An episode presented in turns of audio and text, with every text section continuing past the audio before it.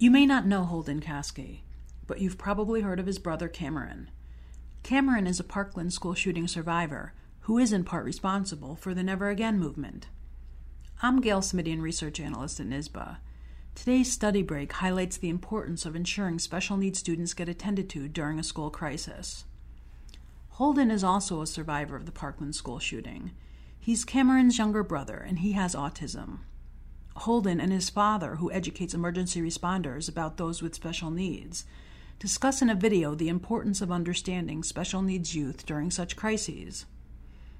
Autistic children often fidget and employ behaviors to calm themselves, says Holden's father, so they may not respond accordingly if a police officer yells for students in an emergency situation to put your hands up. He explains in the video Holden is not alone.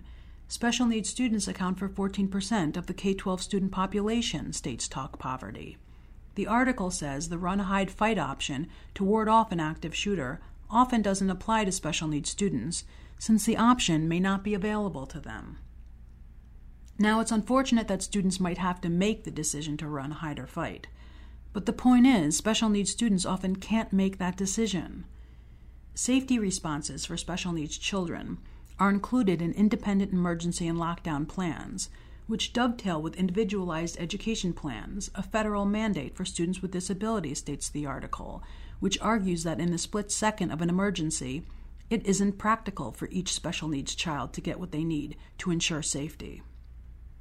It is imperative that all school staff members and law enforcement officials are aware of the special needs of students with disabilities so that inappropriate expectations are not made about them during times of crisis.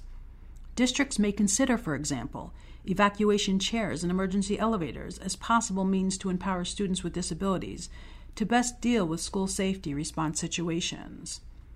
To find out more, follow Study Break on Twitter at NISBA Podcast. Thanks for listening. Until next time.